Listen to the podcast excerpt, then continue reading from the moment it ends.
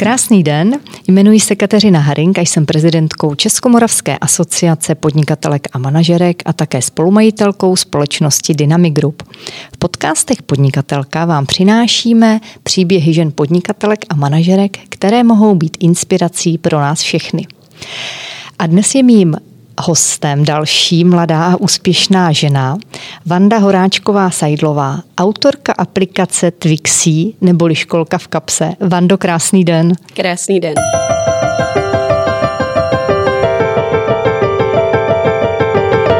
Co vás přimělo vyvinout vlastně takovou aplikaci? Tak ty důvody byly dva v zásadě. První je samozřejmě můj syn, protože je to taková osobní zkušenost.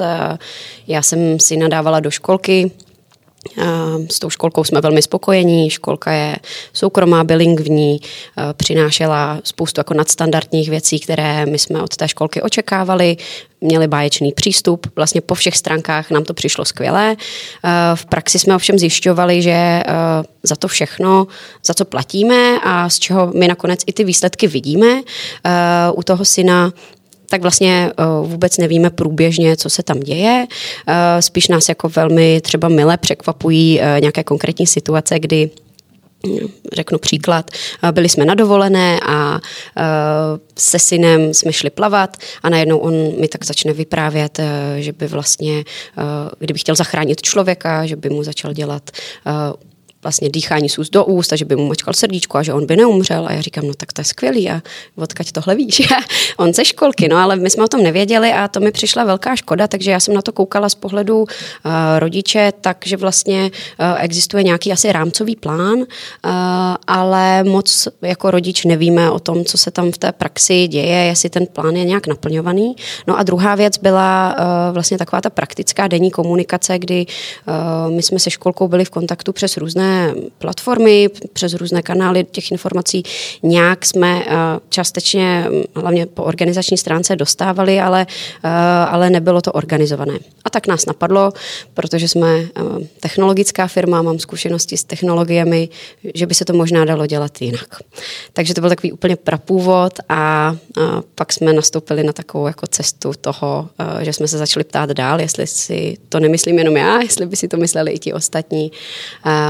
A postupně začalo vznikat Twixy.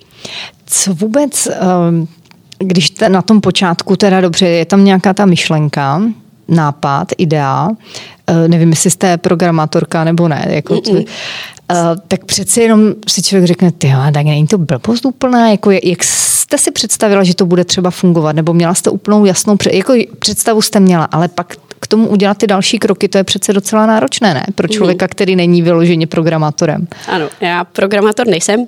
Já jsem teda politolog vystudovaný a, a lingvista, takže k tomu mám nahony daleko, ale a, svojí životní praxí jsem se dostala do technologických firm, kde jsem dělala business development a sáhla jsem si právě i na ten í té development, takže a, měla jsem nějakou minimálně představu. Potom v tom roce dva tisíce šestnáct jsem zakládala i platformu Mom for Mams, kde poprvé vlastně jsem zadávala i nějaké í té specifikace m, vlastně sama za sebe a už jsem vlastně přijímala do týmu první parťáky a programátory, takže po téhle té stránce jsem aspoň rámcově věděla, jak na to.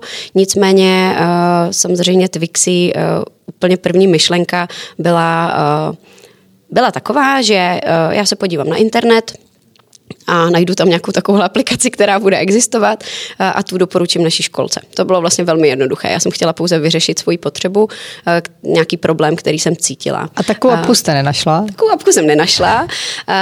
Tak jsem si říkala, vlastně pobavila jsem se s pár přáteli, kteří měli také malé děti, jestli vůbec to cítí stejně, nebo jaké jsou situace. A když mi potvrdili, že vlastně ta věc se tíží taky, tak jsme zkusili udělat takový průzkum mezi maminkami, které jsou registrované na tom našem portálu Mom for Mams. Zapojilo se nám do něj nakonec kolem tří tisíc rodičů, takže jsme to považovali už za docela velký vzorek. Ti rodiče byli napříč celou republikou, byli ze soukromých státních školek, byli z dětských skupin a tak dál, takže myslím si, že tam byl docela takový jako reprezentativní vzorek a velmi nás překvapilo, že se blížilo to číslo devadesát procent těch, kteří nejsou spokojeni s tím, jak vlastně s nimi to, to jejich předškolní zařízení funguje nebo komunikuje. Tak to nám přišlo zajímavé a my jsme vlastně s těmi výsledky šli do těch školek nejprve. Tam jsme si říkali, jak na to koukají oni, a oni nám hned začali jako vysvětlovat, že každá mince má dvě strany, že to není tak jednoduché, že oni pro ty rodiče dělají to a to a to a to a že ještě Facebook a WhatsApp a, a tamhle dávají fotky, tamhle, tamhle a, a že vlastně stejně ti rodiče nejsou spokojeni. A my jsme najednou v tom viděli ten průnik toho, že vlastně obě strany chtějí to stejné, chtějí docílit té stejné věci a jenom technicky se tam vlastně nepotkávají. A mm, tak jsme se jich zeptali, jestli to možná není právě tím, že tak drobí tu komunikaci a drobí vlastně tu agendu do těch strašně moc kanálů, které navíc vzhledem k tomu, že jich je tolik, prostě nejsou schopni udržovat jedna ku jedné ve stejné kondici nebo ve stejném stavu aktualizovaném. A, a jestli, když by to všechno bylo na jednom místě, tak jestli by to pro ně možná nebylo třeba jednodušší. A i ty školky nám vlastně odpověděly, že, že to by samozřejmě bylo jednodušší, nicméně, že taková možnost není. Mm-hmm. A po té technické stránce, uh, my jsme se nad tím tedy takhle zamysleli, když jsme měli nějaká základní data, tak jsme začali vnímat to, jak vlastně ten rodič v průběhu dne funguje, jak funguje ten učitel, jak funguje ten ředitel, protože jsme chtěli, aby ten systém fungoval pro ty všechny tři strany.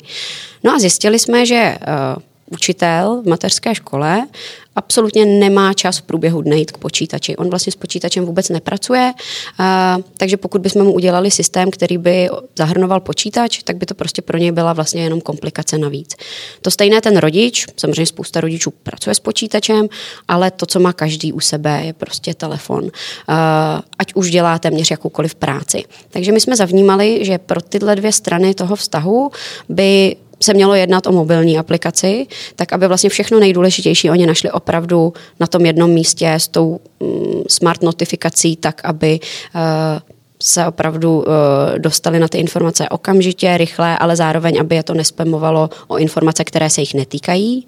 No a na třetí straně potom jsme zavnímali vedení těch školek, kde zase uh, čerpat z data z mobilní aplikace už by pro ně bylo jako komplikované, takže jsme pochopili, že ten systém musíme postavit tak, že bude uh, počítačové rozhraní pro vedení školek a k tomu budou uh, vlastně, k tomu bude ta mobilní aplikace pro rodiče a pro učitele a všechna ta data dohromady se budou chroustat do nějakých statistik a výkaznictví, které samozřejmě už potom jsou v tom, v tom počítači, v tom desktopu.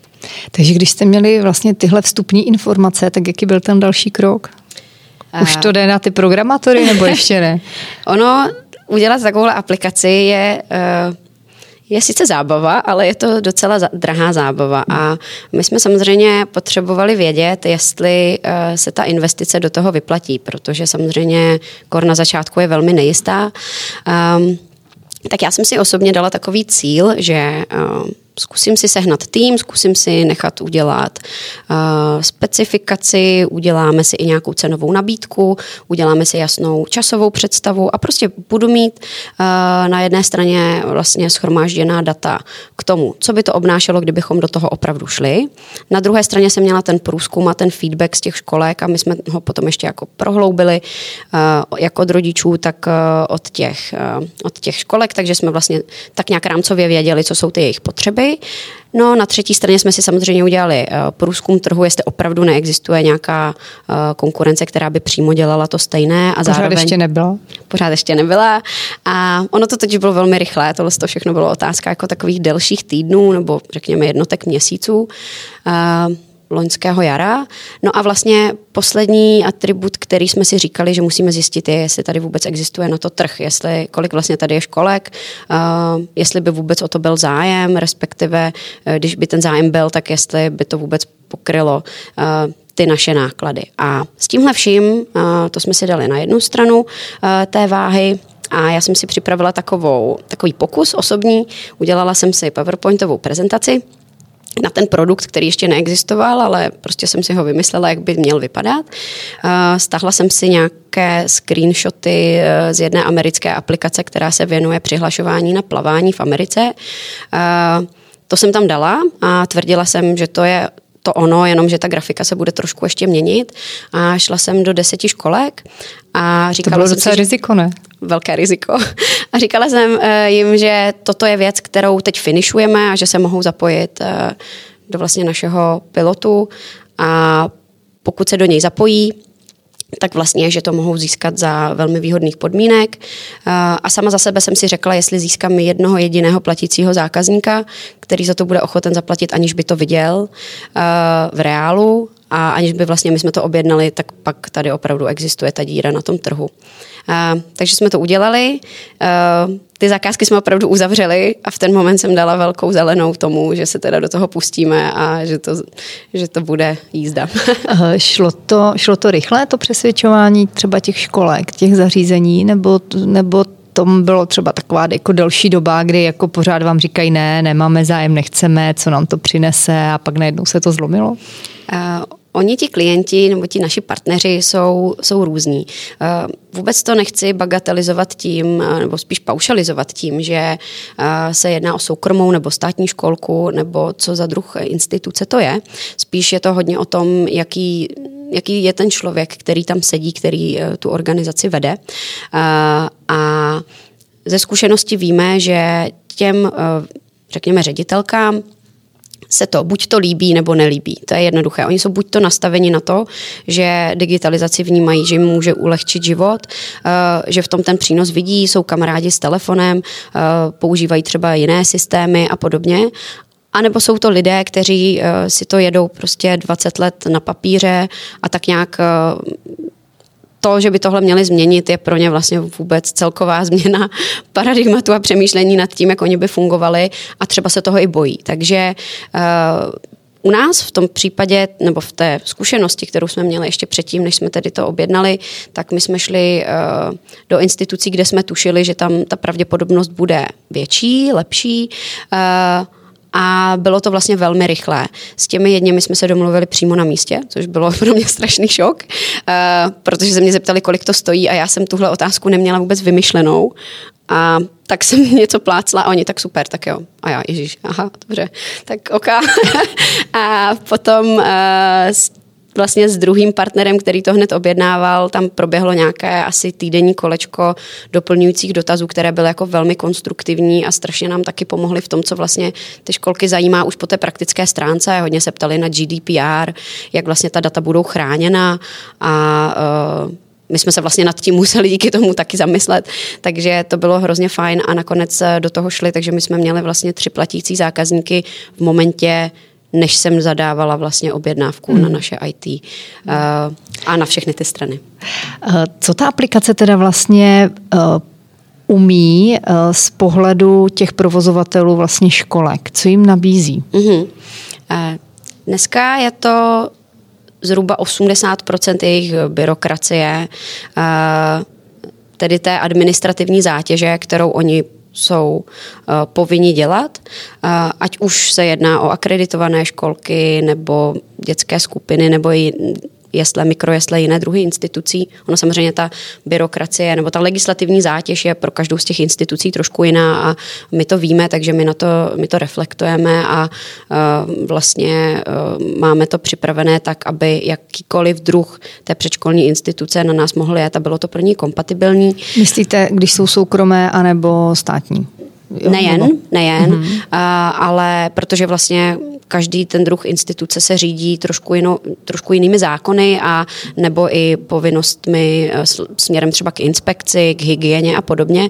Takže vlastně ta dokumentace, kterou oni musí vést, spravovat, je ve výsledku trošku odlišná, ale ten základ je, řekněme, pořád stejný. Liší se tam spíš ten technický způsob třeba těch exportů nebo toho výkaznictví, jak má vypadat. Ale taková ta základní logika, že vy máte po nějakou dobu toho dne v péči uh, malé děti, které mají nějaké rodinné, no, nějaké rodinné příslušníky, nějaké zákonné zástupce. Vy dočasně za ně máte zodpovědnost, tedy potřebujete evidovat, kdy tam ty děti jsou a nejsou. Uh, potřebujete nějak plánovat aktivity, potřebujete nějak spravovat svoje zaměstnance, potřebujete o nich vést nějakou další dokumentaci, potřebujete jim objednávat obědy, uh, potřebujete vědět, že to dítě je omluvené, abyste s ním nepočítali a někde ho nehledali. Uh, potřebujete k němu mít matriku, potřebujete podepisovat smlouvy s těmi rodiči. Teď mluvím hodně o té jako administrativní stránce, ale to jsou věci, které prostě na té denní bázi školky dělají a s tím my jim pomáháme. Druhou částí obrovskou je právě ta komunikační složka, kdy Vlastně my agregujeme všechny možné doposavadní komunikační kanály do té jedné platformy tak, aby vlastně každý, kdo v té instituci potřebuje vědět, jak bylo komunikováno s kým, neboli k těm rodičům, jaké informace se k ním donesly, ať už individuální, ať už organizační, ať už výchovné, anebo ty celotřídní, včetně fotek a včetně dalších věcí, tak to všechno vlastně oni v tom jednom systému najdou. Takže dneska je to těch osmdesát procent agendy, když jsme začínali, tak to bylo třeba patnáct. Byla to mm-hmm. opravdu ta komunikace. My jsme začínali jako komunikační platforma a postupem času jsme zjišťovali, že ty školky, které na nás jedou, nám dávají zpětnou vazbu takovou, že ta komunikace je pro ně, pro ně skvělá, že, na, že jim strašně pomáháme, nicméně, že je to pro ně takové nice to have a to must have, které oni mají, je právě ta administrace a, a vlastně ta legislativa. A my jsme pak nakonec před koncem minulého roku dělali to velké rozhodnutí, jestli do tohodle jít a tu pandořinu skříňku otevřít nebo ne, a nakonec jsme se rozhodli, že ano, a jsme rádi, že jsme to udělali, protože dneska cítíme, že uh, že jsme pro ně mnohem větší parťák a dokážeme opravdu jako jim vyšetřit ještě extrémně násobně více času, než, než pouze tou komunikací. Hmm. Přesto všechno, když si to představím, jsem třeba učitelka nebo ředitelka nějaké takovéhle školky, ráno asi přijdu do práce, tak a musím teda něco vyplnit, ať jsou to docházky, ať už jsou to třeba nějaký přehled, jako kdo co bude jíst, nějaké to stravné a tak dále. Je to tak, že oni otevřou hned tu vaši aplikaci jakoby na těch svých počítačích a tvoří to přímo v, v tom prostředí, které vlastně vy jste pro ně vytvořila? Je to mm-hmm. takhle, jako když se to laicky úplně představím? Mm-hmm. Uh... Zjednodušeně, klidně, zjednodušeně to klidně takhle být může. Ono v zásadě jde o to, že my nechceme podporovat paní učitelky, aby seděly někde s mobilním telefonem místo, aby se věnovali dětem. Právě naopak. A ta realita dneska je taková, že když přijdou děti, tak paní učitelka by jim měla někde na nějaký docházkový list udělat čárku, že tam přišli, což se v zásadě děje, takže paní učitelka první, co dělá, tak čárkuje, potom vlastně pročítá někde maily nebo SMSky, nebo dostává telefonáty o tom, které děti tam nepřijdou, protože jsou nemocné, a zase si to někde poznamenává. Mezitím samozřejmě pořád má při ruce ty děti a, a věnuje se jim. A tohle to všechno ona může udělat v té aplikaci velmi jednoduše. Ona si otevře tu aplikaci, když třeba děti mají ranní svačinu, naklikají tam jedním klikem nebo jedním poklikem na každé to dítě, že tam je, a v ten moment se to zaeviduje a ona to může vlastně odkládat. Když se potřebuje podívat, které děti jsou omluvené, tak ona tam rovnou vidí počet omluvených dětí a jejich tváře, takže vůbec nepotřebuje dělat všechny ty nesmyslné komunikace a ráno těch deset příchozích telefonátů, že tam ty dětičky nepřijdou a z jakého důvodu. Ona to prostě, pokud by to potřebovala vědět, tak to v tom systému má. Dál ona v průběhu dne se jí dějí takové jako různé jednotlivé situace, které my jsme navnímali právě tím, že jsme se školkami tu aplikaci vlastně vyvíjíme ve spolupráci s nimi, a zároveň jsme si udělali i to kolečko, že jsme si strávili celé dlouhé dny v těch školkách a prostě pozorovali jsme, co se tam děje.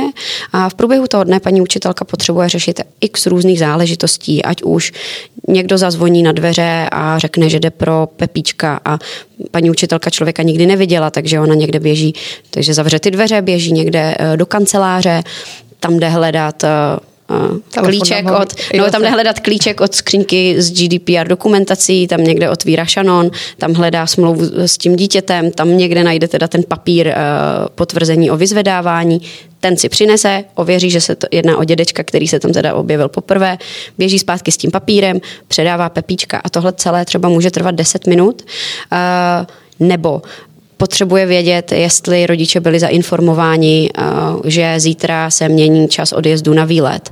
Nebo potřebuje obráceně vědět, které z dětí pojede příští týden na výlet. Nebo kdo bude chodit na jaký kroužek. A k tomuhle všemu ona vlastně dělá to, že má různé papírové formuláře, nahání ty rodiče, když si ty děti vyzvedávají, dávají obědy, potřebují vědět, které děti mají alergii na co, nebo obráceně Hanička strašně pláče a potřebuje vědět, jakže jí mají utěšit, tak na tyhle všechny věci oni se podívají do té aplikace, protože v aplikaci každé dítě má svoji kartu a ona velmi jednoduše, pouze pokud to potřebuje, tak se podívá, napíše tam Hanička nebo ví, v jaké je třídě a okamžitě vidí všechny její alergie, vyzvedávání, kontakty na rodiče. Dítě má teplotu, potřebujete zavolat rodiči, ať už jste ta kmenová paní učitelka nebo jste brigádnice, tak najednou zjistíte, že nemáte kontakty na všechny rodiče. Vy přes tu aplikaci okamžitě voláte. Nebo vy fotíte krásnou fotku dětí, jak si hrají a za normálních okolností byste toto posílala teď někde paní ředitelce a paní ředitelka to na konci měsíce někam umístila na sociální síť nebo na rajče. Zatímco takhle to jednoduše můžete přes tu aplikaci celé třídě poslat, trvá to třicet sekund, ani nemusíte k tomu nic moc psát, jenom napíšete kreslíme. A okamžitě rodičům přichází notifikace. Takže my to vnímáme tak, že vlastně všechny ty potřebné informace, které mohou v určitých případech, ne samozřejmě všechny najednou, ale v těch jednotlivých případech ti učitelé potřebovat, tak je prostě všechny na tom jednom místě mají. Mohou si je dohledat, pokud by bylo potřeba. A, a v tom mezičase samozřejmě naopak nabádáme, že odložte ten telefon, vyřiďte tu administrativu, kterou vyřídíte desetkrát rychleji, než byste ji vyřizovala jinými kanály a potom ten telefon odložte. A poslední věc, která je taková jako v tom, v tom řekněme terénu pro toho učitele, v tom jeho, jeho dni, je ten konec dne. Když vlastně uh, si začínají rodiče chodit pro ty svoje děti, tak troufnu si říct, že každý nebo téměř každý rodič se zeptá, tak co jste dneska dělali. A paní učitelka to čtyřicetkrát nebo stokrát podle toho, kolik tam těch dětí má, prostě bude vysvětlovat. Zatímco tahle otázka najednou úplně odpadá, protože ti rodiče to vědí a jim stačí opravdu velmi jednoduchý post s pár fotkami a s dvěma větami. Tohle to odpadá a naopak paní učitelka otevře dveře a rodiče jí řeknou, to jste dneska skvěle vymysleli, jak jste jim udělali tu bojovku. A entuziasmus toho učitele je najednou někde úplně jinde, protože on se vůbec nezměnilo to, co on v průběhu toho dne dělal. On dělá tu agendu úplně stejně, on ji dělá velmi dobře, on je na to prostě odborník a je vyškolený, ale jenom to dělal za zavřenými dveřmi. A dneska to ti rodiče vidí a, a mohou to docenit. Hmm. Takže když to zjednoduším, my nechceme nahrazovat lidi, roboty, to ne. My naopak chceme podporovat to, aby ti lidé, kteří jsou v tom fundovaní, se věnovali tomu, na co jsou vzdělaní a na co jsou dobří, a to je rozvíjet naše děti. Ale aby to, co dneska technologicky, ta agenda okolo toho, to papírování, tak aby to, co jde udělat technicky jednodušeji, aby ten telegram z pošty se dal poslat es em eskou, tak tohle vlastně děláme my. Hmm. To je náš cíl. Ve vztahu právě ke státním, řekněme, institucím a zařízením, kam asi školky posílají spoustu dokumentů, jste říkala, že to snižuje o osmdesát procent vlastně tu administrativní zátěž. Je to kompatibilní třeba s tím, v jakých formátech to žádá ta státní správa? Jako hmm. pomáhá to i tímhle směrem? Hmm. Do té míry, do jaké to umožňuje samotná ta protistrana, tak ano. Protože samozřejmě my tu digitalizaci děláme tak trošku ze spoda. No,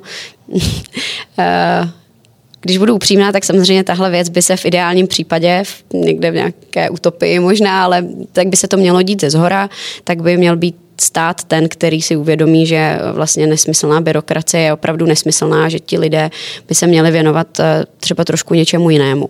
A nicméně v téhle situaci my nejsme a předpokládám bohužel asi ještě nějakou dobu nebudeme, a takže my jsme šli ze spoda a tím pádem my digitalizujeme to, co jde, to znamená ten interní chod té samotné instituce, samozřejmě, aby to bylo kompatibilní jak s legislativou, tak potom i s těmi věcmi, které oni potřebují v rámci své běžné praxe, to znamená totiž nejen legislativa, ale i jejich další provozní záležitosti se, s jejich dalšími třeba protistranami nebo účetními systémy a tak dál, tak do té míry, do které to jde, tak my to buď to již děláme, anebo to máme v té roadmapě, že to dělat budeme.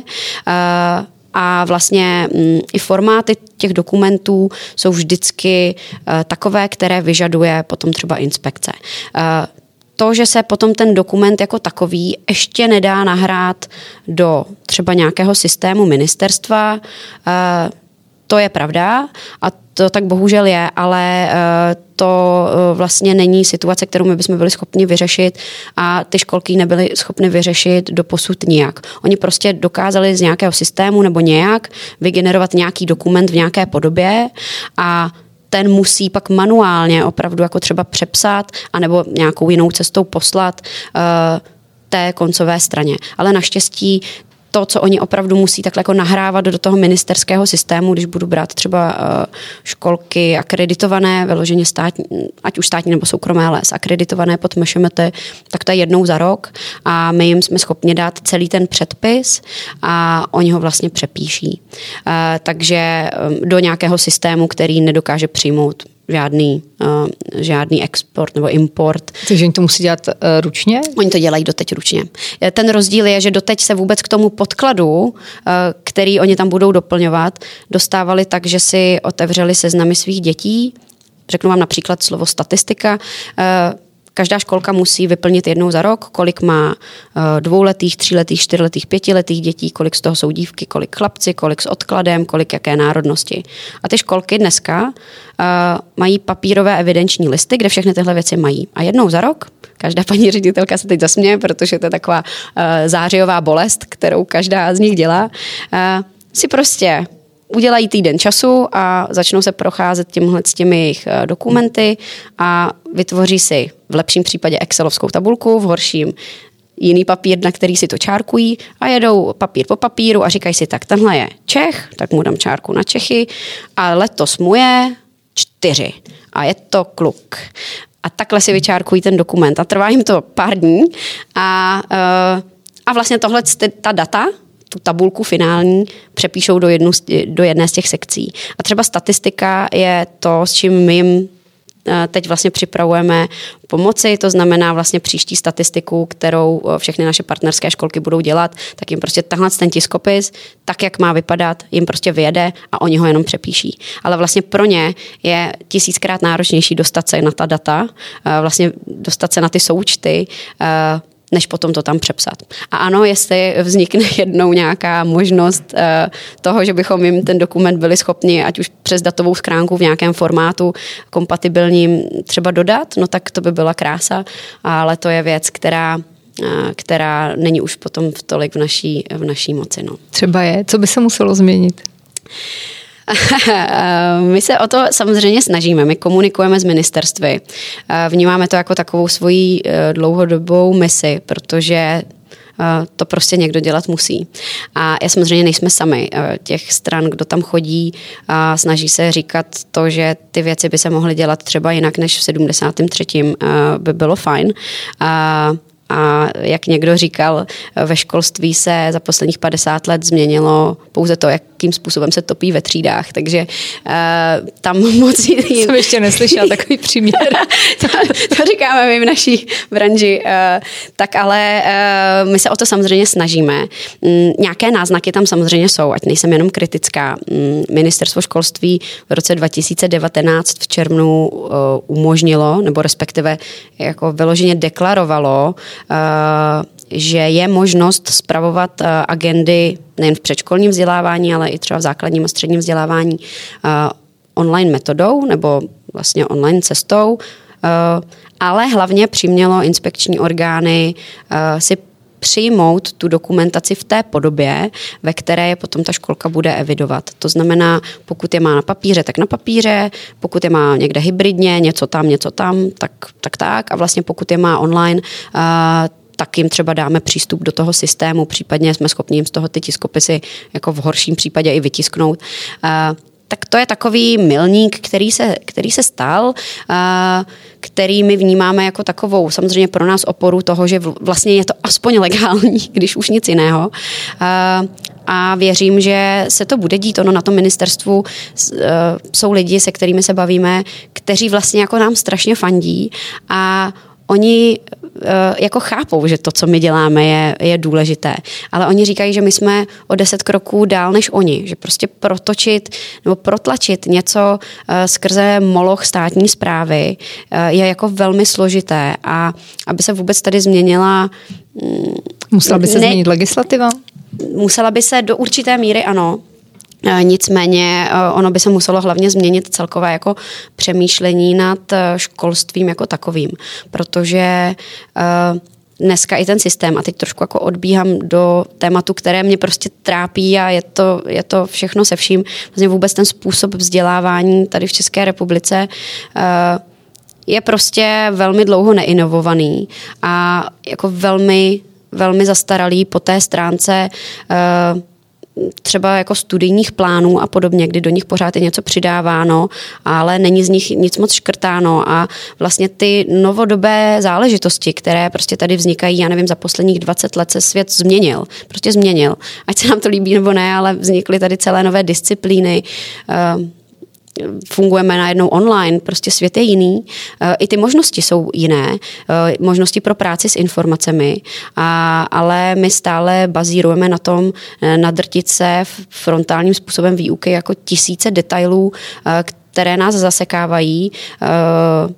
Vlastně skončíme s výukou někdy na konci devatenáctého no v lepším případě dvacátého století, ale to, to se nestává, prostě devatenáctého století a na ten zbytek prostě není čas. A my si myslíme, že tohleto může být jako jedna z milionů kroků, které by se musely stát a které se nějakým způsobem už dějí, a to je to, že snížit administrativní zátěž, přeměnit způsob nebo odlehčit způsobu toho, aby ty školy se věnovaly opravdu tomu, čemu se mají věnovat, a to jsou ty děti a uh, to jsou případně jako budování vizí v těch jejich vlastních institucích uh, a A tohle je nějaká dlouhá cesta, která bude trvat ještě zřejmě pár desítek let, uh, ale my určitě tomu chceme trošku přispět.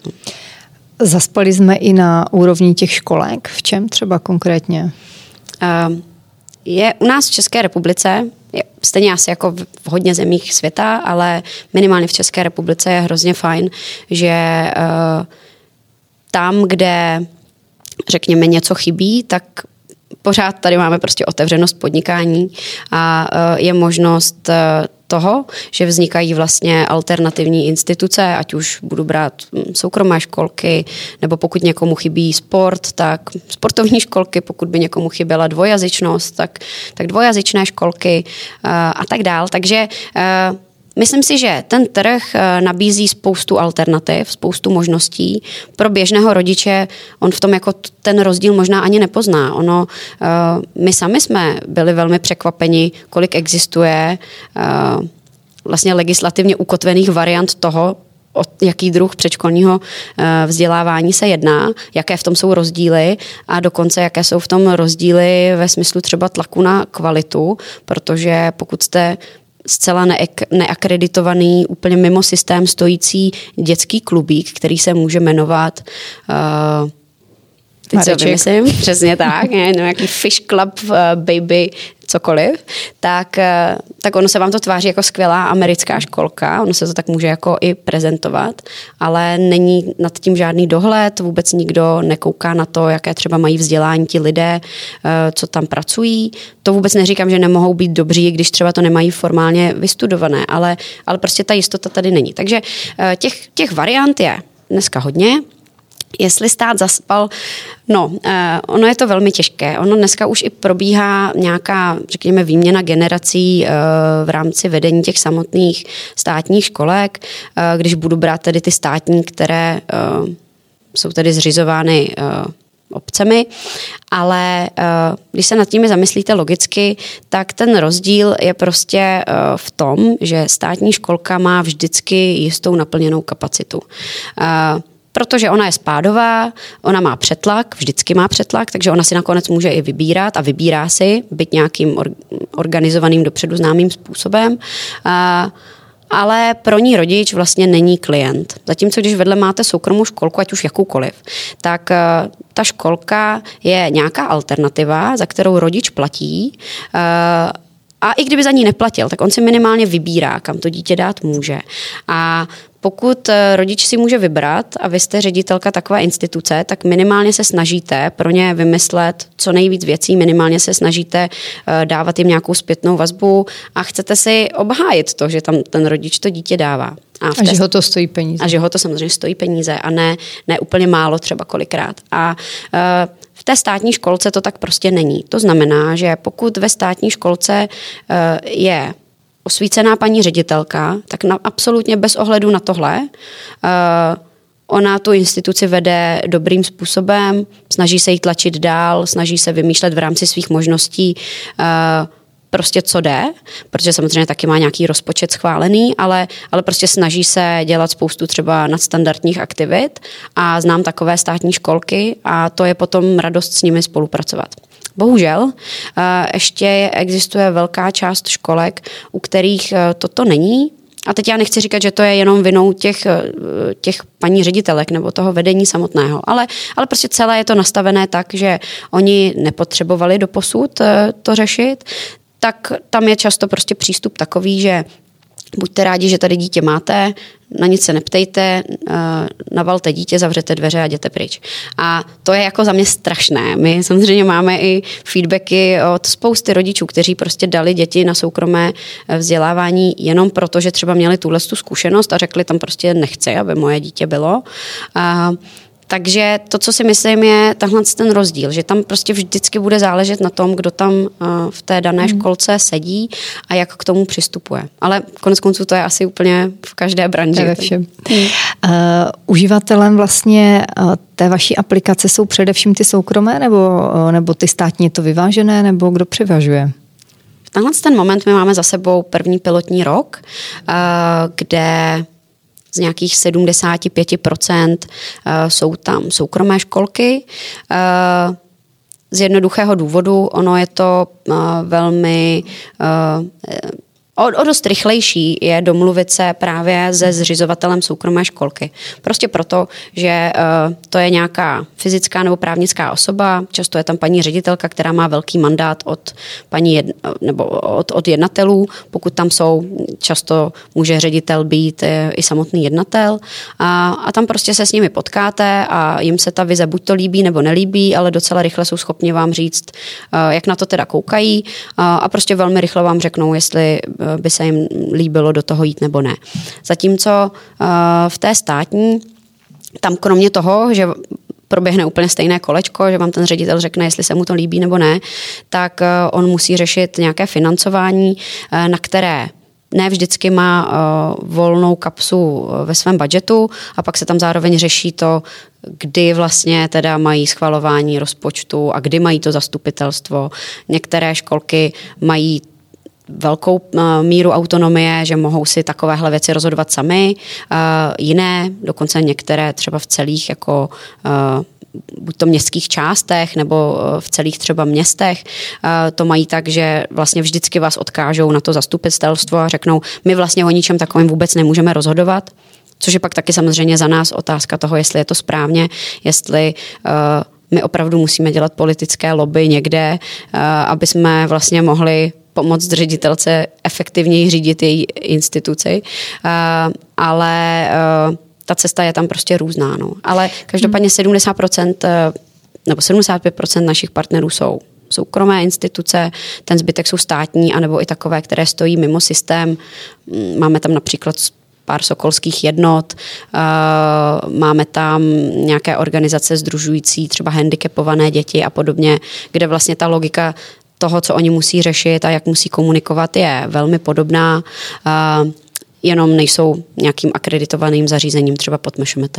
Hmm. Jak je to tedy pro ty školky uh, finančně náročné? Pokud se to dá určit, nevím, jestli máte různé úrovně, uh, třeba té míry i toho zapojení, hmm. tak jestli můžete říct? Uh, za nás, my si myslíme, že uh, to není úplně extrémně náročné finančně, byť samozřejmě uh, ta senzitivita na tu cenu je prostě různá. Vy si celé Twixy do celé instituce pořídíte od sto korun, od několika sto korun měsíčně. Fungujeme tedy jako sásová aplikace, to znamená, že to nabízíme na bázi jakoby licence s měsíčním plněním, asi jako když si koupíte třeba paušál od operátora, s rozdílem toho, že u nás se nezavazujete tedy na žádnou konkrétní dobu, prostě dokud systém chcete používat, tak za něj platíte, pokud chcete odejít, tak samozřejmě můžete kdykoliv odejít. A vlastně ty největší organizace, které třeba mají více poboček, tak pak to jsou e, nižší jednotky tisíc korun za měsíc. E, je to vlastně placeno ze strany té instituce e, tak, že se tam zohledňuje počet e, lidí, kteří s tím systémem pracují. Zároveň tam zohledňujeme nějakou velikost ve smyslu právě počtu poboček a podobně. Naopak, co tam vlastně vůbec nezohledňujeme v tenhle moment, respektive co nějak jako nepenalizujeme, je, jsou počty tříd třeba, se kterými tam ta instituce pracuje, protože my vnímáme, aby ten systém mohli používat co nejefektivněji, tak by měli právě pracovat i s tím atributem třída, aby se tam mohli narvat, se tam mohli nahrát všechny svoje kroužky, všechny svoje, řekněme, volnočasové aktivity, školky v přírodě a podobně. Zároveň zároveň tam nezohledňujeme v tenhle moment počet dětí, takže byť to je věc, kterou výhledově asi budeme dělat. Ale když to zjednoduším, tak pro tu danou školku průměrně ten náklad je třeba tisíc korun měsíčně nebo tisíc pětset korun měsíčně podle té své velikosti, což je jako dva paušály na telefon, třeba v tom daném měsíci. Nicméně teď jsme dělali takový krásný průzkum, opravdu praktický, trval měsíc s našimi školkami. Nemám z něj teda ještě výsledky z těch, jakoby řekněme, z velkého množství školek, ale od těch prvních, které jsme dostali, tak my jsme vyloženě analyzovali, kolik času stráví na jednotlivých agendách v té papírové podobě a kolik času na těch stejných agendách tráví, když to vlastně všechno řídí přes Twixy. A zajímalo by mě, jestli byste si to tipla třeba. Jako, no na to jsem se chtěla právě zeptat, jestli když s nimi jednáte, jste jim to přepočítali právě jako na ty hodiny, na ty... A... Vůbec jsme to nedělali. Teď je to, teď je to, no, teď je to vlastně pro mě informace ze včerejška, kdy jsme dostali to první vyhodnocení a my jsme sami měli interní sázku, kolik to vlastně bude. Já jsem si říkala, tak jako třicet, čtyřicet hodin měsíčně by bylo úplně skvělý, kdyby, kdyby to dopadlo. Je to osmdesát šest hodin měsíčně, kdy, což je jeden půl úvazek, který my ušetříme na té administrativě. A to je ještě vlastně bráno na vzorku pár školek, které jsou u nás relativně krátkou dobu a nemají rozeběhnuté všechny agendy. Že na nás třeba ještě nejedou online třídnici nebo nějaké další věci, které by jim ještě, které, u kterých víme, že jim, že ta úspora toho času bude ještě vyšší. A nicméně je to osmdesát šest prokázaných hodin, takže když si pak srovnáte, že máte nějakou administrativní kolegyni, která jenom dělá papíry a vlastně vy můžete ušetřit její půl úvazek, což může být, nevím, patnáct tisíc korun třeba, tak ta tisícovka se prostě vždycky vyplatí. Hmm. To je zajímavé číslo, bych řekla. My jsme byli z toho sami překvapení a budu ráda, když vám budu moc dát update do konce roku toho většího vzorku, protože teď nám tohleto testování vlastně dělá velké množství školek. Požádali jsme je o to a, a ta čísla za mě budou maximálně jenom růst právě z, z pozice toho, jak ty školky vlastně systém Twixy reálně využívají a kolik z těch agent na nich řeší, protože v praxi my podporujeme ty školky v tom, aby se rozeběhly co nejrychleji a řešili si v tom třeba jenom tu komunikaci a, a třeba docházku a omluvenky a ty další věci, se kterými už je musíme trošku třeba doškolovat nebo které pro ně jsou i o tom, že se musí zdigitalizovat nějaká další jejich agenda, jako je matrika a podobně, nebo online přijímací řízení, tak na to vlastně třeba nabíhají postupně a my jsme jim hmm. jako parťáci vlastně po boku a, a pomáháme jim s tím se rozjet i v těch dalších věcech, ale na, k tomu si dojdou třeba až v řádech jako následujících měsíců. Kolik školek aktuálně vlastně obsluhujete, nebo kolik jich používá Twixy? Hmm. Tak těch, kteří jsou plně rozeběhnutí, to znamená, že to vlastně dali do ruky už i těm rodičům, tak těch je aktuálně kolem stovky v České republice. Máme pár partnerů na Slovensku, kam jsme vlastně vstupovali teď nedávno a vlastně máme vyšší desítky partnerů, kteří jsou v nějaké fázi rozběhnutí nebo nějaké fázi domlouvání se. Máme partnery, kteří třeba, kteří, kteří vyloženě záměrně čekají na třeba přelom školního roku. protože se prostě bojí dělat jakoukoliv změnu v průběhu roku, byť my si myslíme, že pokud ta změna je k lepšímu, tak vy jako rodič nebo vy jako učitel budete rádi i kdykoliv v průběhu roku, že od zítřka to můžete mít jednodušší, ale to se jim snažíme právě vysvětlit. Uh, takže uh, teďka jsou to tahle ta čísla. Uh, My v tenhle ten moment jsme ještě v takové přechodové fázi společnosti, že my jsme vlastně ten první rok uh, i interně vnímali jako dost pilotní. My jsme chtěli vědět, jestli vůbec uh, je Česká republika připravená na digitalizaci, jestli ty instituce jsou připravené na digitalizaci, uh, jestli vůbec my to zvládneme, jestli to ustojíme jako tým, uh, jestli nás to bude bavit a jestli v tom uvidíme nějakou dlouhodobější vizi. No a jak to vypadá? Dopadlo to dobře. Dopadlo to pro nás, to vyhodnocení, které jsme dělali na přelomu srpna a září, dobře. My jsme si na začátku září sedli jako celá firma a bavili jsme se o těch věcech docela detailně, jak to kdo vidí. Nechali jsme si dát docela hodně detailní feedbacky právě od těch našich partnerů, byť s nimi komunikujeme velmi aktivně i průběžně. A udělali jsme si takové velké vyhodnocení, jak to tedy vidíme a co s tou firmou dál, jestli uh, chceme pokračovat takhle, jak jsme pokračovali, to znamená tak nějak po jednom, po pěti, uh, tam přesvědčovat ty školky a postupně um, vlastně ukrajovat víc a víc toho trhu, uh, zároveň uh, prostě víc a víc těm rodičům i těm školkám objektivně pomáhat, ale bylo by to takové vlastně jako pořád pozvolné, a nebo jestli uh, cítíme, že jsme připraveni do toho šlápnout a jestli chceme jít i cestou jako větší osvěty, protože ono to není samozřejmě jenom o tom obchodu, ono je to hodně o, o, o té osvětě, o té digitalizaci jako takové, o tom s nimi pracovat na dlouhodobější bázi, o tom jim nedat do ruky jenom ten nástroj a, a doškolovat je, jak s tím nástrojem pracovat, ale jim vysvětlovat, proč se to děje a i vlastně trošku jít za tou naší hlavní misí, která nakonec celé tohleto zastřešuje. A uh, protože to, že zjednodušíme nějakou papírování, to jako je to co, to, co vlastně vidíme, to, co zažíváme, ale to není jako můj sen, který já bych si řekla, že udělám, že digitalizuju papír, tak to úplně ne. Ta moje uh, mise, kterou máme s týmem, je umožnit uh, odcházet dětem do škol, to znamená nějakým těm šesti sedmiletým dětem, tak, aby v nich nebyla zabitá kreativita, tak, aby vlastně oni byli připraveni do toho života a do toho dalšího postupu, tak, jak my si myslíme, že je to správné, aby oni měli, aby ty předškolní instituce prostě měly kapacitu a čas se jim věnovat a, a aby to nevypadalo tak, že tam sedí prostě třicet dětiček, které musí mlčet, mít ruce za zády a samozřejmě neříkám, že to vždycky takhle je, ale do značné míry, pokud je tam prostě jedna paní učitelka na třicet dětí, tak jí nic jiného nezbyde, než prostě část, nebo značnou část toho času to řešit hmm. takhle. Takže my jsme zjistili, že na to ta republika připravená je, i když třeba jenom částečně a že prostě budeme ti, co začnou prošlapávat tu trnitou cestu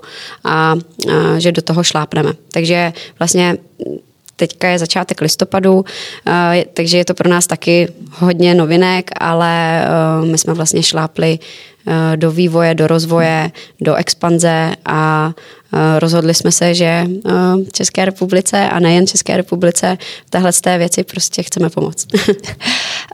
Když to vezmete na regiony, jsou takové, kde třeba ještě nejste? Kde nemáte žádnou školku? Určitě. My, se, my jsme se snažili a jsme jako velmi univerzální na to, že můžeme fungovat pro kohokoliv. My dokonce můžeme fungovat pro kohokoliv po celém světě, protože aplikaci máme ve více jazycích i takhle lokalizovanou, ale naprosto konkrétně my nejvíc partnerů máme v Praze, v Brně, ve velkých městech. Ten důvod je jednoduchý, byly to ty naše možnosti se s nimi scházet, protože my vnímáme, že je potřeba jim to prostě vysvětlovat. Oni to sami potřebují. Oni potřebují v nás cítit to, že my nejen po nich hodíme nějakou, nějaký jako software a teď se v něm zorientujte, ale že opravdu jako jim to všechno ukážeme, že si od nich třeba i převezmeme ty jejich papírové šanony a pomůžeme jim je zdigitalizovat prostě i, ruč, i za cenu ručního přepisu, ale pořád to jako uděláme za ně a tím pádem prostě pro ten náš tým, který je dneska ze značné míry v Praze a v Brně, tak pro nás bylo jednodušší se věnovat těmhle těm blízkým regionům. A ale je právě jedna z věcí, kterou my teď začínáme dělat, je i ta regionalita a vlastně od začátku příštího roku bychom chtěli mít zastoupení ve všech regionech tak, aby i ti naši partneři měli mnohem flexibilnější přístup k nám po té stránce, že když nás budou chtít vidět a budou si to chtít prohlédnout, tak my se tam zastavíme a k tomu samozřejmě situace covidu, kdy my tohle překlápíme i do té, do té online formy, takže samozřejmě jsme schopni se s tím partnerem, který může být úplně kdekoliv, bavit prostě různými online formami a kanály a nejen mu to ten náš produkt představit, ale zároveň se s ním i pobavit o tom, co to pro ně vlastně reálně obnáší nebo co jim to může uh, přinést a zároveň jsme schopni je i vlastně online cestou rozjet. Já se ještě zeptám z pohledu rodiče. Hmm. Pokud ta moje školka nejde na Twixy, tak mám smůlu? Tam záleží na tom, v jaké jste... Uh, Zase v jaké jste instituci, respektive jaké vede nás smůlu, určitě nemáte, protože nějaký základ, uh, nějaký základ uh, asi komunikace tam vždycky probíhá. Teď to budu brát po té praktické stránce. Uh, vy jako rodič stejně budete dostávat nějaké e-maily, na které v lepším případě budete i odpovídat uh, a paní ředitelka pak bude luštit tisíc e-mailů, kdo ví teda, co odpověděla, někde si to bude vedle čárkovat, uh, nebo budete dostávat uh, na nějaký kanál čas od času fotky, ať už to je Facebook, ať už to jsou, ať už to je rajče, možná webové stránky. Pravděpodobně uvidíte nějaké informace na nástěnce ve školce, tam třeba uvidíte možná jídelníček, možná nějakou důležitou organizační věc, kterou si přečtete samozřejmě dva dny potom, než proběhne a podobně. Takže vy samozřejmě tu komunikaci jako takovou, tu nezbytnou, nebo ty organizační informace tak nějak vždycky jako dostanete. Nakonec se k vám dostanou. Ne vždycky včas, ne vždycky a možná ne vždycky efektivně, ale nějak, aspoň částečně, ty věci prostě doposud samozřejmě fungují. Pokud jste rodič, který by chtěl Twixy mít, protože třeba máte kamaráda, který Twixy ve své školce má, tak je to super, protože nás můžete samozřejmě kontaktovat. Dneska už jsme i na našem webu spustili takovou možnost vlastně doporučení ze strany rodičů pro nás vlastně, protože my v tenhle moment první ani tolik nechceme nebo nepotřebujeme, aby vy jste za nás přesvědčovali tu školku. Pokud Twixy ukážete své školce, tak my budeme jedině rádi, ale klidně to uděláme my, klidně nám jenom stačí doporučení na vaši školku a my se s vámi jako s rodičem spojíme, poprosíme vás, jestli, nebo ukážeme vám třeba nějaké demo údaje, jestli skutečně by to bylo to, co vám by se líbilo a pokud to tak je, tak pak tu školku oslovíme a zkusíme jí nabídnout, jestli se nechce nezávazně podívat, že tady máme doporučení od rodiče, kterému by se ten systém líbil. Takže určitě to není o tom, že byste měla smůlu, naopak my tohleto teď se snažíme podpořit, takže pokud nás poslouchá někdo, kdo je rodič a Twixy by se mu líbilo, tak samozřejmě určitě se nám ozvěte, protože my to velmi rádi vyřizujeme a velmi rádi se zkusíme vlastně domluvit i s tou vaší institucí. Jakou máte zkušenost? Rodiče, kteří to teda používají, využívají, mají možnost v podstatě asi kdykoliv v průběhu dne se mrknout, jestli se neděje něco zásadního. Není to tak, že potom jsou ty učitelky třeba pod drobnohledem toho, co se v té školce děje? Jako dovedu si mm-hmm. představit různé scénáře. Mm-hmm, mm-hmm. A máte pravdu v tom, že rodiče dokáží být jako velmi kritičtí i k úrovni třeba fotografie. Řeknu vám konkrétní příklad, kdy školky si zakládaly třeba WhatsAppové skupiny s rodiči, kde prostě chtěli čas od času poinformovat, dali tam fotku a místo toho, aby vlastně rodiče teda byli rádi, že mají fotku a je to nějaká přidaná hodnota, tak se tam rozproudila debata o tom, že Pepíček má špatně nasazenou čepici a Hanička nemá dopnutou bundu a ten má rozvázanou kaničku a proč se tenhle to moje dítě nesměje, tak je tam asi nešťastný. A, a vlastně ten, ten učitel pak neví, jestli teda na to má odpovídat a desetkrát si rozmyslí, jestli to ještě udělá. Takže samozřejmě taková situace doposud byla a my, když jsme Twixy dávali dohromady, tak jsme nad tím hodně přemýšleli, protože za mě, jako za rodiče, bylo jasná informace to, že tam bude prostě chat. Protože kdykoliv chci napsat paní učitelce, jak ji přece napíšu a, a, a proč bych to neudělala. Školky nám velmi rychle vysvětlily, že jestli tam bačet, tak o to nemají až takový zájem, když to jako zjednoduším. Že vlastně uh, pro ně je to potom velmi složité odbavovat, uh, kontrolovat tu komunikaci a právě naopak je to velmi zatěžuje, což pro nás to bylo velmi... Vlastně pak by učitelka seděla s mobilem a odpovídala na zprávy. Přesně tak. Takže hmm. to, to pro nás vlastně bylo velmi zajímavé uvědomění. Uh, to znamená, v tenhle ten moment... Uh, Aplikace umožňuje to, že je to uh, informační kanál ze strany školky pro rodiče, uh, ale v tenhle moment rodiče nedělají nějakou vzájemnou debatu pod těmi fotkami a podobně. To znamená, že pokud já jako rodič tam uvidím nějakou jako fakt kritickou záležitost, teď řeknu nějaký úplně jako extrémní případ, všechny děti na fotce jsou oblečené a moje dítě je jediné úplně zcela nahé, tak to si řeknu, že to už je teda jako zásadní, proč. A možná zvednu ten telefon a prostě tam zavolám do té školky, nebo se na to doptám. A, ale ve všech ostatních případech, ať už chci vyjádřit to, že se mi to jako hodně líbí, anebo že se mi to nelíbí, nebo že něco si o tom myslím, tak to všechno si vlastně v tenhle ten moment nechám pro sebe. Já to vnímám jako informaci, která je pro mě. Té školce můžu... Ten, věc, kterou teď vlastně plánujeme, můžu dát najevo nějakým emotikonem, jestli se mi ta aktivita líbí nebo ne, ale už není to pořád ta praktická komunikace a pokud opravdu jako zkomunikovat potřebuji, tak i skrze tu aplikaci mám možnost, ale už to jde do úplně jiného inboxu, nejde to přímo té paní učitelce a jí to prostě nezatěžuje. To je co se týká jakoby té, té komunikační vytíženosti. Co se týká toho drobnohledu, tak my vlastně podporujeme školky v tom, aby komunikovali tak, jak byly doposud zvyklé, nebo jak je jim příjemné. My jsme pořád nakonec jenom ta technologická platforma. Ten obsah si plní každá ta instituce sama a je velmi velký rozdíl mezi tím, co vlastně za druh instituce to je, protože když to zjednoduším, pokud já dávám tříleté dítě do školky, tak samozřejmě k té školce mám i nějakou důvěru a předpokládám, že pokud potřebuje dítě na toaletu, tak že, to, že mu pomohou, pokud potřebuje dítě napít, tak že mu dají napít, pokud se polije, tak že ho převlečou. A to vůbec nejsou informace, které já bych potřebovala v průběhu dne vědět.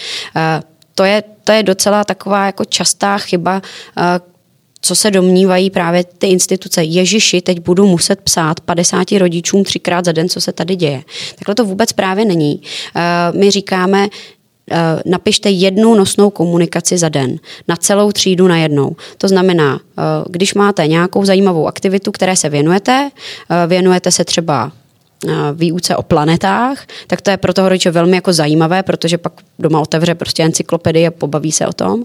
Tak prostě vyfoťte to, co jste vyráběli, nebo vyfoťte tu třídu, jak je veselá, udělejte pár fotek, pošlete to tam na jednom příspěvku, který jenom nazvete Dnes se učíme o planetách a to úplně bohatě stačí, protože já když potom odpoledne vyzvednu syna, tak už vím, čemu se věnovali, nějakému rámcovému tématu dne a můžu mu říct, tak mi o tom povídej. A on se najednou strašně rozpovídá oproti jeho, uh, co jste dneska dělali, nevím.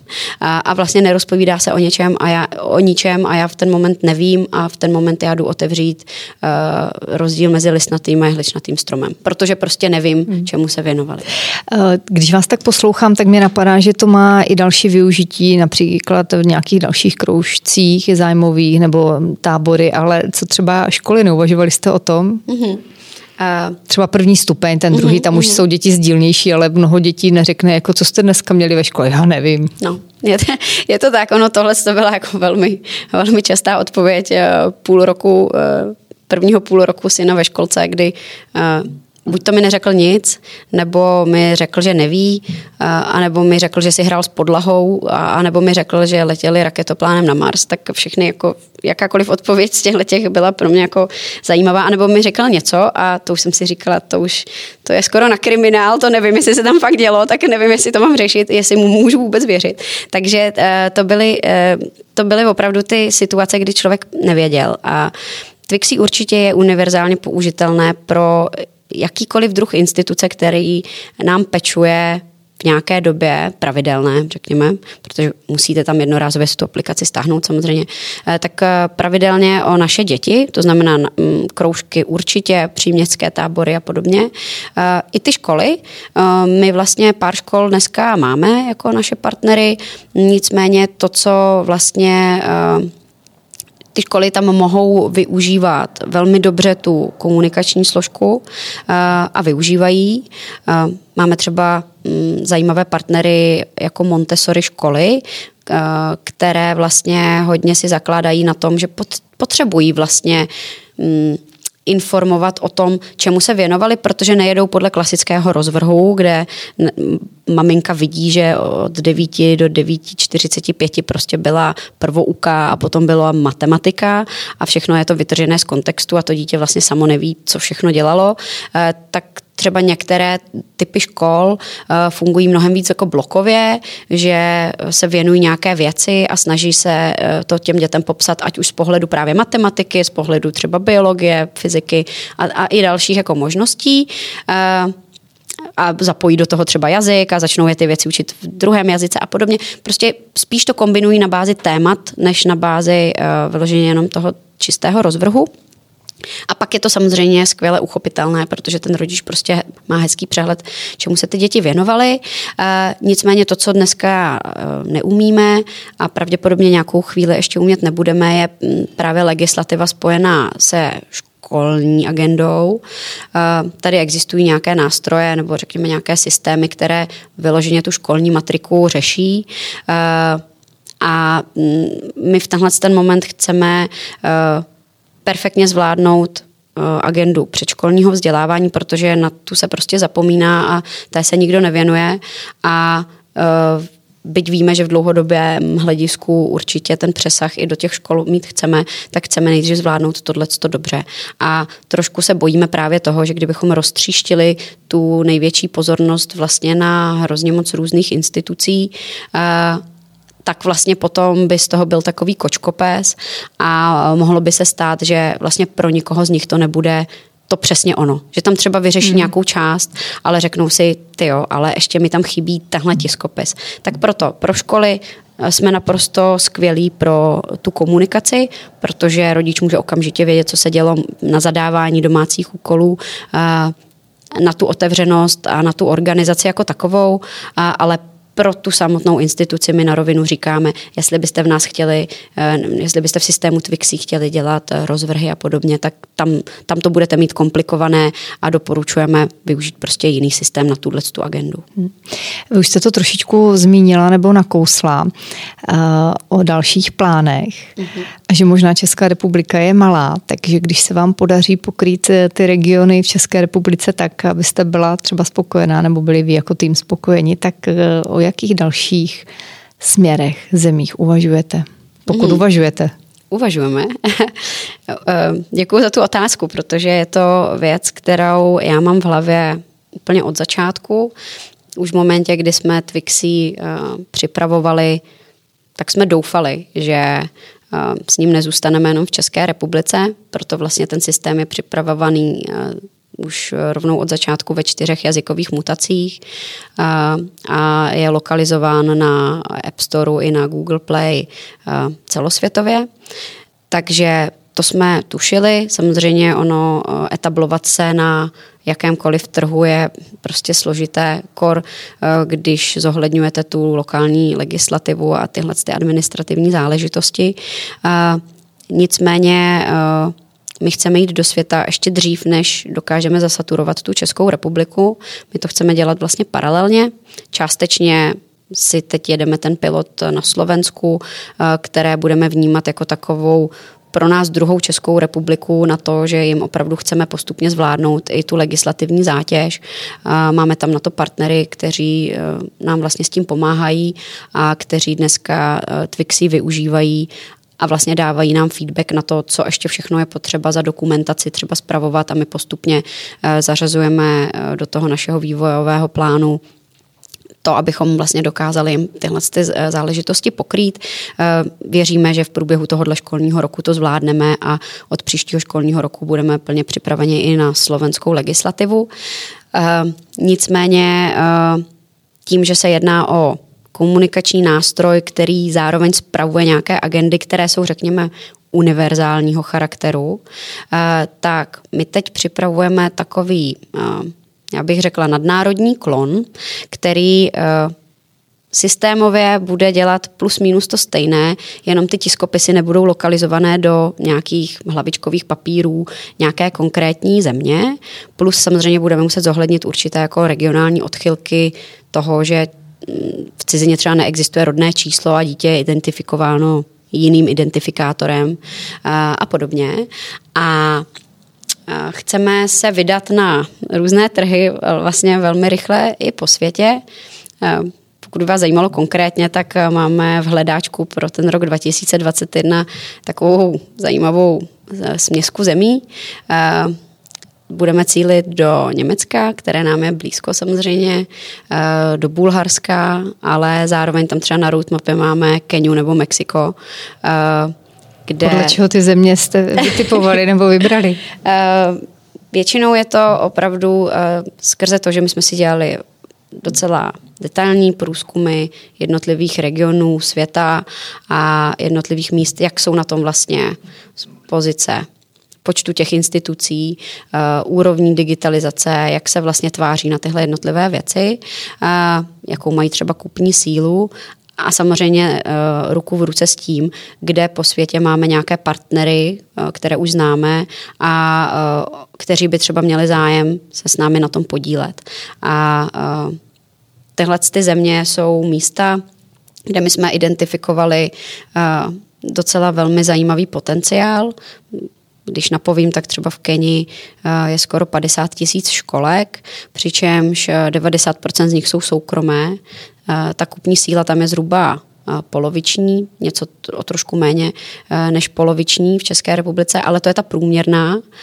Nicméně do těch soukromých školek dost často chodí děti z rodin, kteří mají desetinásobnou kupní sílu, než je v České republice. Takže my si myslíme, že to i ekonomicky může být pro nás velmi zajímavý trh. Navíc v těchto afrických zemích se trošku přeskočila doba desktopu, doba počítačových aplikací, která tady prostě byla posledních, řekněme, dvacet let, kdy všechny systémy nebo ty známé systémy v České republice, které jedou, tak prostě, které vznikaly za posledních dvacet pět let, tak to byly prostě počítačové systémy a možná teď zkoušejí dělat nějakou formu mobilní aplikace, ale ta logika toho systému je pořád stavěná jako počítačový systém. V Africe nebo v některých afrických zemích došlo k takovému zajímavému paradoxu, že oni neměli nic a najednou začali chtít. To znamená, neměli třeba přístup k elektřině, nebo když už měli přístup k elektřině, tak třeba neměli přístup k internetu. To znamená, neměli počítače dost často, nebo neměli počítače tak, že by je měla každá domácnost. A najednou přeskočili do fáze chytrých telefonů, které se dají pořídit velmi lacině a najednou tam téměř každý má chytrý telefon, má přístup k internetu, nemá ten počítač. Takže jít cestou digitalizace skrze mobilní aplikaci může zrovna v těchto těch zemích dávat smysl. A co jsme třeba komunikovali s nějakými partnery z bank a podobně, tak oni to vnímají úplně stejně. Oni vnímají, že některé africké země nikdy neměly systém kamenných poboček bankovních, ale že rovnou šli do těch smart technologií a internet bankingu a podobně. Takže To je třeba ta Afrika. Mexiko je velmi podobné. Máme tam partnery, kteří se věnují vlastně podobné tematice. Je to velmi zajímavý trh a my uvidíme, teď jsme ve fázi, kdy vlastně vyjednáváme nějaké podmínky vůbec pro ten vstup, ale řekněme, je to taková naše vize toho příštího roku. Co třeba při těch implementacích na, v různých zemích může být nejsložitější? Je to důvěra. Samozřejmě teď neberu to, co je stejné úplně všude, a to je vůbec to, jestli se chtějí nebo nechtějí digitalizovat. Pokud někdo říká, že, že papír je to nejlepší, co existuje, tak uh, my se ho můžeme snažit přesvědčit, ale, ale tam na tom narazíme. To je vlastně jako obecně největší bloker. Uh, v momentě, kdy někdo už je připraven se digitalizovat, nebo třeba už jako nějakou formou digitalizovaný je a jenom to má roztříštěné na různé platformy, tak pak to samozřejmě uh, může být uh, důvěra, jak už jsem říkala, a to je vlastně důraz na zabezpečení těch samotných dat. My uh, Uvidíme, jak samozřejmě se na to budou partneři koukat, ale umím si představit, že může existovat nějaká nejistota nebo spíš tlak na to, abychom třeba jim prokázali, jak je s těmi daty nakládáno, protože přece jenom se jedná o velmi senzitivní osobní údaje a my si to uvědomujeme, proto my vlastně celý ten systém takhle opravdu stavěný máme. Ta jedna věc. Druhá je pak samozřejmě ty lokální požadavky nebo ta, ta lokální specifika, kdy existují země, například Francie, kam my jsme chtěli vlastně už od prvního roku našeho fungování taky pilotně jít a zjistili jsme, že Francie, tak jak je obecně známo, je velmi jako byrokraticky zaměřená země, moc digitalizovaní nejsou, to jsme tušili.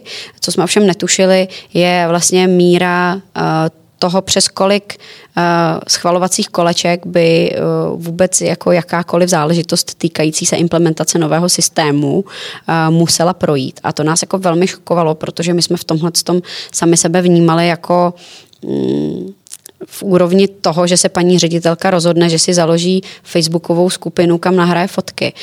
Že vlastně přece má nějaký mandát na to takovouhle věc udělat, protože když už by neměla mandát ani na tohle, tak jak pak může efektivně tu organizaci řídit. A třeba ve Francii jsme zjistili, že možná právě proto nejsou ty organizace tak dobře efektivně řízeny, protože tam prostě mají strašně moc velkou byrokracii i na jako, jakékoliv schvalování. A pro nás by to bylo úplně jako extrémně složité se tam s těmi stranami domlouvat. Zdlouhavé, řekněme. Takže my jsme vyhodnotili nakonec Francii po nějakém půl roce, co jsme si tam dělali detailní lokální průzkum a jednali jsme s těmi organizacemi, že to vlastně pro nás vůbec není zajímavá země. Takže potom to bude samozřejmě ta úrovně toho, jak, jaká tam jsou ta lokální specifika uh, pro nakládání vlastně s, vůbec se začleňováním nových technologií do vzdělávání. Já jsem to myslela tak, jestli samotnou aplikaci nebude potřeba uh, vždy upravit na tu konkrétní zemi. Uh-huh. Uh, tak uh, to je... To určitě do budoucna ano. Pro ten start my budeme mít ten univerzální klon. To znamená, že vlastně jakákoliv školka nebo jakákoliv instituce z jakékoliv země bude schopná si, řekněme v angličtině, stáhnout ten systém a velmi jednoduše ho naimplementovat pro své, pro své učitele, pro své rodiče. Bude jim to dělat, řekněme, univerzální přehledy toho, kdy tam ty děti jsou, bude jim to dělat nějaké univerzální tiskopisy, nějaké statistiky a tak dál, které si myslím, že jim do určité míry budou opravdu stačit. A my pak uvidíme, ve které zemi máme třeba vyšší zastoupení nebo která nám přijde prostě zajímavá a tam určitě bude naší ambicí se pustit i do těch lokálních specifik, ať už té legislativy, to znamená, že vám nevyjede univerzální tiskopis, ale vyjede vám tiskopis s hlavičkou vašeho lokálního ministerstva, třeba zdravotnictví pro jesle nebo školství pro ty školky. A nebo samozřejmě budeme zapracovávat různá lokální specifika toho, jak jsem například nastínila, že někde budou používat social security number místo, místo třeba rodného čísla. Tak to jsou věci, které my určitě budeme zapracovávat průběžně a tu lokalizaci do těch jednotlivých zemí budeme dělat vlastně v momentě, kdy zjistíme, že to tam má smysl. No, plány máte velkolepé, odvážné. Já se ještě na závěr zeptám na pár takových věcí, protože ještě bychom se dovedli určitě velmi dlouho povídat. Co vás třeba v životě inspiruje? Kde wow. berete inspiraci? Vy jste vystudovala úplně něco jiného, než vlastně teď, nebo, nebo čemu se teď věnujete. Mě inspirují lidi kolem mě, protože já se strašně ráda potkávám s lidmi. Ten můj background, jak jste nastínila, byl vlastně v mezinárodní politice. Já jsem nějakou dobu, dlouhou dobu, pracovala pro nejdřív neziskový sektor, kde jsme koordinovali konference v kanceláři bývalého prezidenta Havla. Prošla jsem se i mezinárodními organizacemi, takže to byl vždycky takový můj sen. Nakonec jsem šla teda trošku jinou cestou, ale... Co bylo tím bodem zlomu? To mě docela zajímá.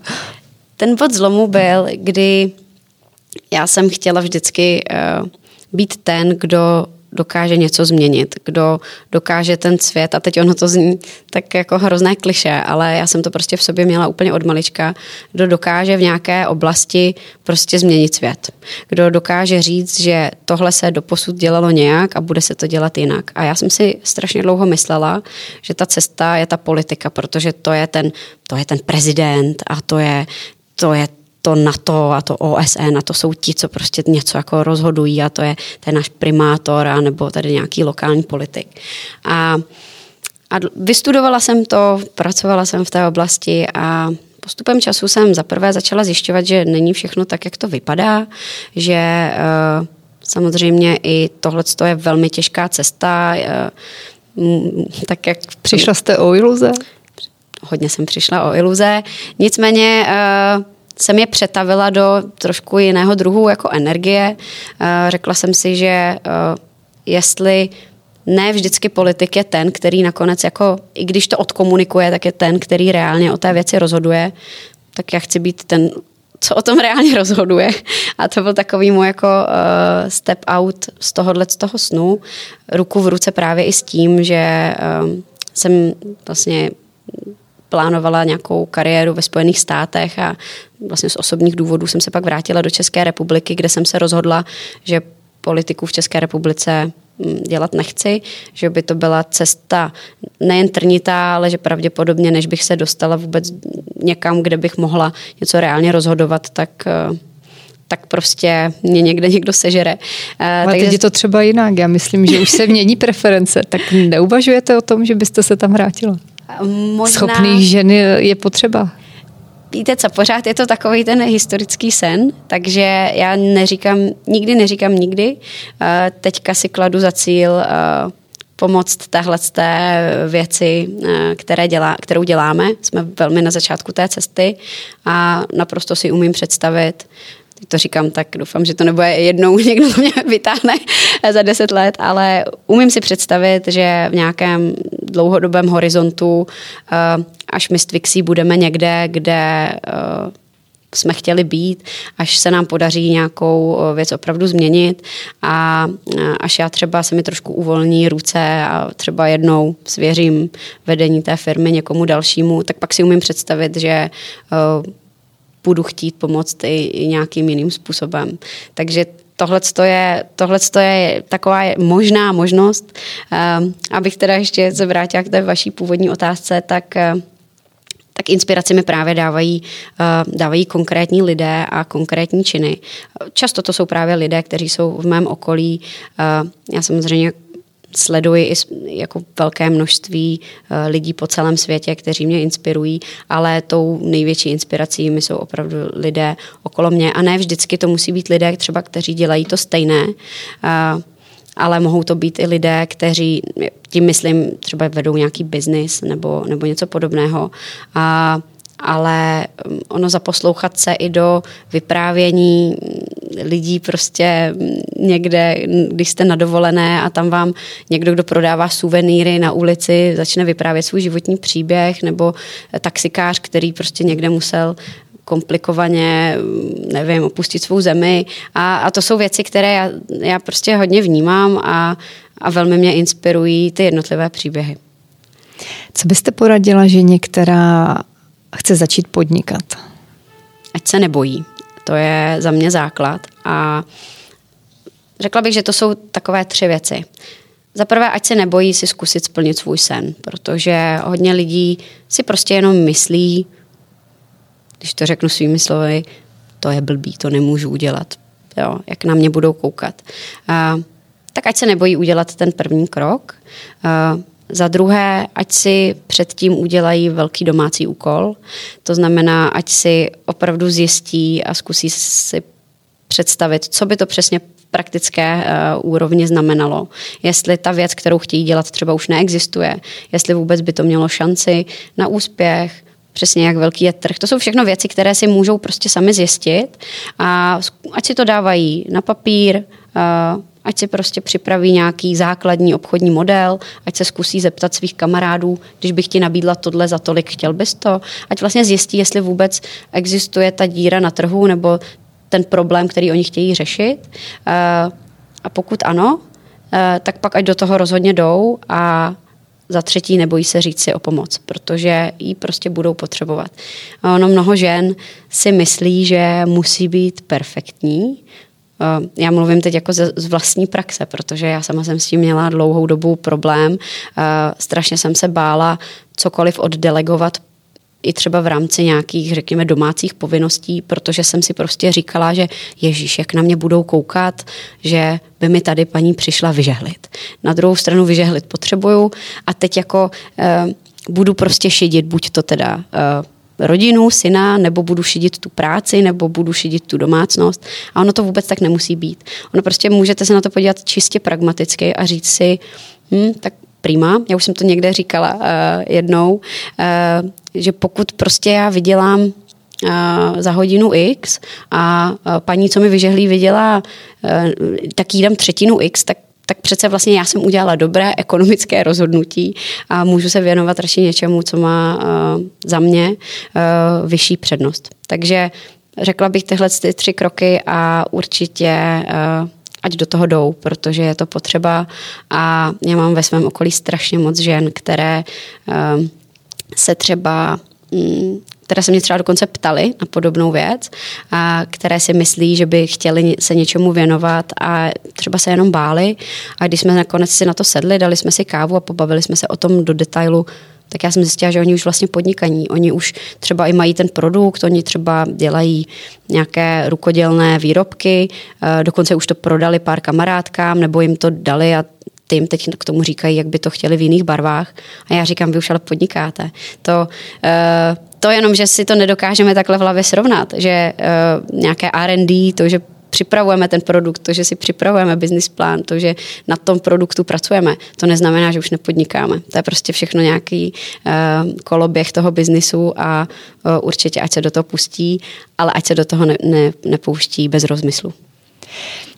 Jakou pozitivní myšlenku, citát nebo motto byste nám v téhle době, která je docela hodně složitá pro spoustu firem, mm-hmm. řekla? Co vás třeba drží nad vodou nebo nakopává? Vím, že jste si prošla také jakoby hodně složitými obdobími, které nebyly vždy jednoduché. Mm-hmm. Um. Tak co vás... Co, co vám pomáhá v těch opravdu těch nejtemnějších dobách temna, kdy nevidíte vůbec žádné světlo? Mm-hmm. Uh, je to... Taková věc, která není, je to teze, která není od nikoho známého, respektive, jej, teď by mě kolega hnal, protože je to teze, kterou mi jednoho dne, asi před rokem a půl, zasadil do hlavy můj vlastně nejbližší spolupracovník, kolega, který vlastně od, i v Twixy byl od začátku a to je věta a proč ne. A vysvětlím vám proč, co to vlastně pro mě znamená.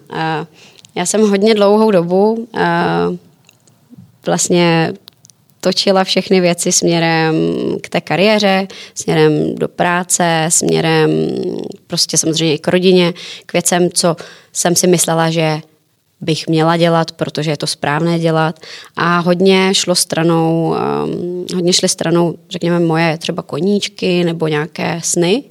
Um, a A já jsem pak narazila na takové jako těžké období po zdravotní stránce, kdy, když to řeknu trochu konkrétněji, tak jsem vlastně zjistila po nějakém půl roce patálí, kdy mě prostě bolela hlava a vlastně furt se nedalo zjistit, co to je, tak se vlastně zjistilo, že mám nezhoubný nádor, který teda byl potřeba rychle operovat, což se stalo a, a vlastně tam, než jsem šla na tu operaci, jsem si uvědomila, co když se jako nevzbudím. A samozřejmě to byla takový najednou můj velký osobní šok, kdy jsem si uvědomila, jestli vlastně jsem dokázala nejen dostatečně zkomunikovat všechno, co jsem kdy komu chtěla zkomunikovat a samozřejmě zařídit, ale zároveň jak velký je ten seznam těch věcí, které já jsem odkládala na to, že až jednou bude správná doba.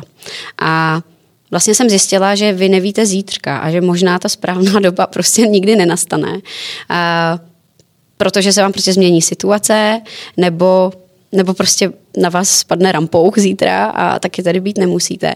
A tak já jsem vlastně Mm, od téhle té chvíle začala nad věcmi přemýšlet trošku jinak a začala jsem si říkat, že uh, budu dělat ty věci tak, jak já uh, nejlépe uznám za vhodné, s nejlepším vědomím a svědomím, ale začnu si plnit ty sny. A do toho mi právě kolega řekl tu větu, a proč ne? A on říkal, když se před tebou objeví nějaká příležitost uh, a ty budeš mít tisíc černých myšlenek toho, jak je to špatně a, a nebo že určitě se jim to nebude líbit, nebo že s tebou nebudou souhlasit, nebo že tě budou kritizovat, nebo co si o tobě kdo bude myslet, nebo že se vám to nepovede, nebo, nebo úplně cokoliv a těch důvodů, proč to nejde, je tisíc a je jich vždycky víc, než těch, proč by to šlo, tak si vzpomeň na jednu jedinou věc a to je a proč ne. A prostě dej tomu to jedno procento šance. A co se může stát nejhoršího? No jedna z těch tisíc věcí, ale s těma si přece počítala dopředu, ne? Takže já se teď tím řídím a musím říct, že je to strašně povznášející. Já jsem začala žít úplně jiný druh života najednou. Já jezdím po Karlíně na koloběžce a lítám letadlem a dělám si pilotní kurz a uh, cestuju s přáteli, věnuju se rodině a dělám spoustu věcí prostě jinak. Uh, a ano, plánuju uh, jít s mobilní aplikací do Keni a do Mexika prostě, protože a proč ne. Vando, já moc děkuju za, za to upřímné povídání. Já moc přeji hlavně to zdraví. Není děkuju. To fráze vůbec. Mm. Ať se vám vydaří všechno to, co si plánujete, i to, co si neplánujete, tak ať to vždycky dopadne co nejlépe pro vás a doufám, že se ještě někdy potkáme a řeknete nám o tom, jak to pokračovalo dál. Takže moc díky a krásný den. Já taky moc krát děkuju. Mějte se krásně.